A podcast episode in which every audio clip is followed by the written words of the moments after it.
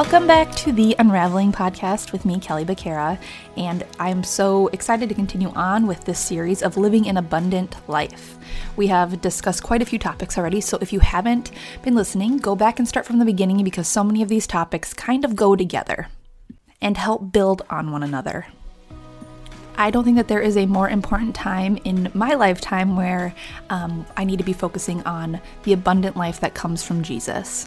And the abundant life does not mean a super easy life, a rich life, a life full of material things. It means a life where we are getting to live and walk in the goodness of God and all the gifts that He gives us. Things like grace and love and forgiveness and um, the fact that He has a plan for us and it's good.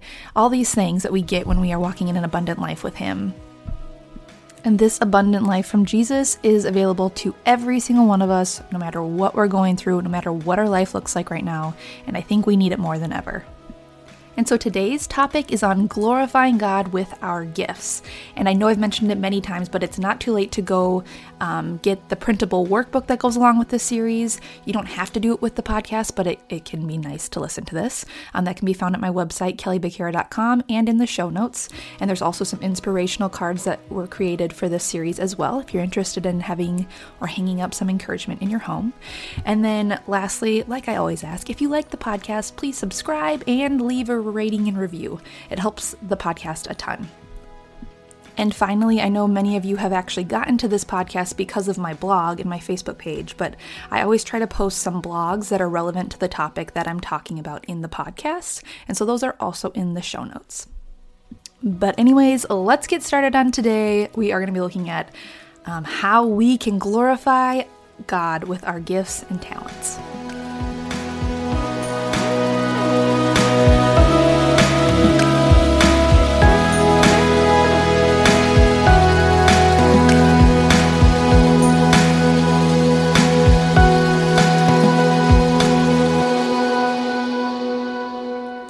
Before there was ever time, before the world and all that's in it was created, God thought of you.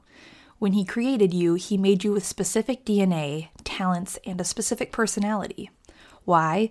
He gave you these things so that you could best accomplish His plan for your life. God literally made you the way you are so that you could fulfill a part of His great plan. You really matter in a really, really big way. Do you believe that? Do you understand that you are essential to the kingdom of God? I really hope you do. And so, as we are looking at and discussing an abundant life, we can't overlook the unique gifting that God has given to each of us. Because living our most abundant life is when we are living in His plan and gifts for us. Matthew 5:16 says, "Let your your light shine before others, so that they may see your good works and give glory to your Father who is in heaven." The gifts that God has given us aren't just for us, they are actually for Him. They, they are to bring Him glory, not us.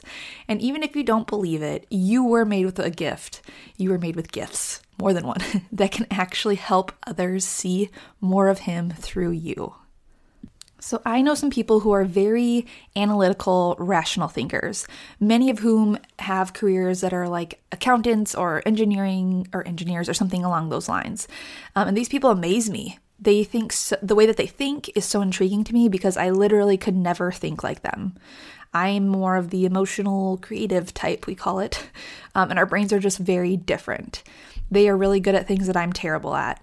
And so I might want to have like a really deep conversation and dive into emotions, and they're kind of like, no thanks, lady, like back off.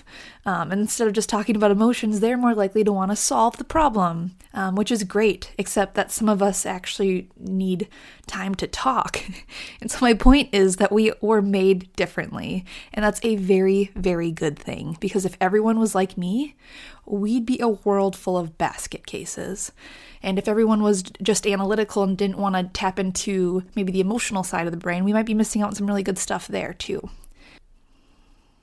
God made us so diverse. It's truly beautiful. And He did it on purpose. He loves how different we all are, and He needs us to be that way. So, when you think about who you are, who God created you to be, and specifically what gifts He has given you, what comes to mind? You might be thinking, I have no clue or nothing good, um, but that's not true. And so, again, this workbook that I created, it goes along with the series, has a journaling spot that asks some questions to help you think through this. But I'm going to mention a couple of them here just to get you thinking and to get you going, because these are important questions to be asking. So, what kinds of things are you passionate about? What activities do you do that make you lose track of time, that you just get so into? Do you like being around people or doing more individual work? Because we need both. Is there a certain population that you love to serve? For example, I am passionate about helping people live better lives and feel more connected to God. I am also passionate about raising Jesus, raising um, Jesus, knowing and loving children. I love putting things together, like workbooks or um, just things like that. It's I like having a layout and I like making things that make sense. Um, and I think I'm supposed to put together some kind of Bible study related to mental health someday, something like that. Like that's something that's been on my heart. That sounds both meaningful and fun to me. And I also love working with women. I have a heart for teenagers and college age girls. And so now that I know some of this stuff, I can start opening up myself to how God may want to use me. So I want you to think about that.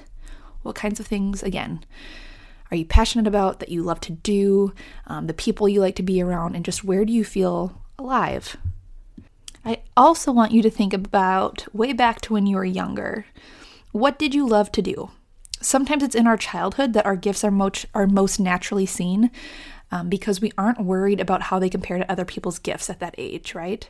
We just do them because we enjoy them and they become natural. For example, I asked someone this who was struggling to figure out who um, just what she should pursue, what major she should pursue in college specifically. And she said that she remembered her favorite thing to play when she was little was school, and she absolutely loved being the teacher. She also remembered times throughout her life when she felt really good for being able to help people learn. And after that conversation, she decided that becoming a teacher was the route that would best suit her. And I know that the answer may not always lie in our childhood, but sometimes we get a little glimpse of going back and looking. And I know that there are also people who are going to hear this and f- say or feel like they have missed their chance to really find their purpose and use the gifts that God has given them. They let an opportunity go, or they feel like they're too exhausted by the daily tasks that they already have um, to deal with every day to actually dive into something that they're passionate about. And I get that. But I also want to encourage you to remember that your purpose is not found in one career or one big goal. There's a purpose for your life every single day, even if it's when you're being bombarded by children all day or when you're up to your eyeballs in paperwork. God can use you when you're sick at home. He can literally use you and your gifts anytime, anywhere. So don't believe the lie that you have missed out. God knew you would be right here, right now. If you have a heartbeat, then you have a purpose, plain and simple. And that was my little side tangent for the day. But one thing um, that always that I always try to encourage people to do is to daydream with God, and that might sound kind of weird, but really just take some time alone, get your journal out, maybe turn on some worship music, and ask God to meet you in those moments. And start by just taking notes of like the daydreams that pop into your head. I did this one Friday night about four years ago.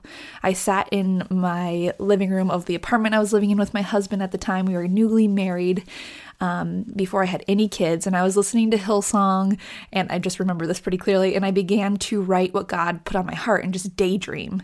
And that was actually the night that the thought popped into my head that I was going to start a blog. And the, when it came into my head, I was like, what? A blog? I don't even write. I, what would I even write about? It took me a good two years to really take that leap, but there's no doubt in my mind that God Himself planted that seed in my head that night. And I'm so glad He did, and that I didn't completely push it away, even though it felt pretty crazy at the time. And I really hope that through the blog, God has been glorified. More recently, I did this again, just kind of taking the time to daydream with God, and I got a similar idea um, that my husband and I would be starting a business of some sort and which is again kind of crazy. I still have no idea what the business would be, um, but I think it'd be something that God uses both of us and our gifts to glorify Him with. And again, can, that can take a while for that to become a thing. Maybe it never will, but I just that's what I felt at the time, so I wrote it down. And sometimes God just plants seeds in us, and we're supposed to, you know, start looking around and water them. So I just want to encourage you to take the time to talk with God, daydream with Him, let Him put desires on your heart. He knows you, how to use your personality, talents, and gifts perfectly. He is the one who made you, after all. Ephesians 2:10 says, "For we are his workmanship, created in Christ Jesus for good works, which God prepared beforehand that we should walk in them."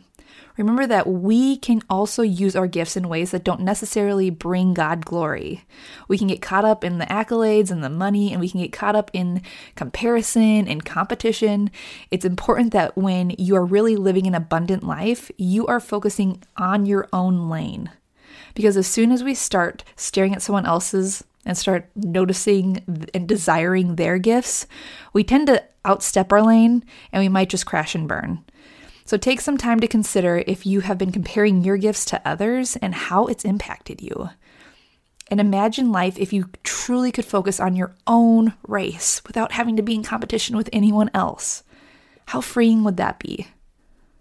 Don't forget that the enemy would love to use comparison to draw you away from that plan that's yours.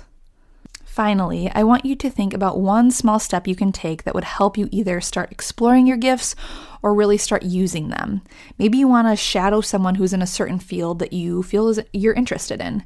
Maybe you need to look up and research some ministries that you could be a part of. Maybe you need to take the first step in starting your own ministry or business or something. Um, perhaps you're feeling called to lead a small group. Start by seeing who might be interested, or start by inviting people into your life and pouring into them. Remember, you are his workmanship, you are his vessel. You are a tool that he can use to accomplish his plan. The closer to this plan that we walk, the more alive we feel because we are doing exactly and literally what we were created for. How awesome is that? That's a really big part of living an abundant life. It's knowing we matter in God's kingdom and walking alongside of Him as we do it, knowing that we are never, ever alone. And so, the whole point of this podcast was just to get you thinking um, and encourage you to take some step forwards in your call. You are perfectly you for a reason. He did not make you mistakenly, and He wants to use you. My hope and prayer is that as you hear these words, something will stir inside of you and you will just get this feeling of knowing that there that there is absolutely a great plan for you and you want to walk in it. And actually believe that you can because God will do it with you.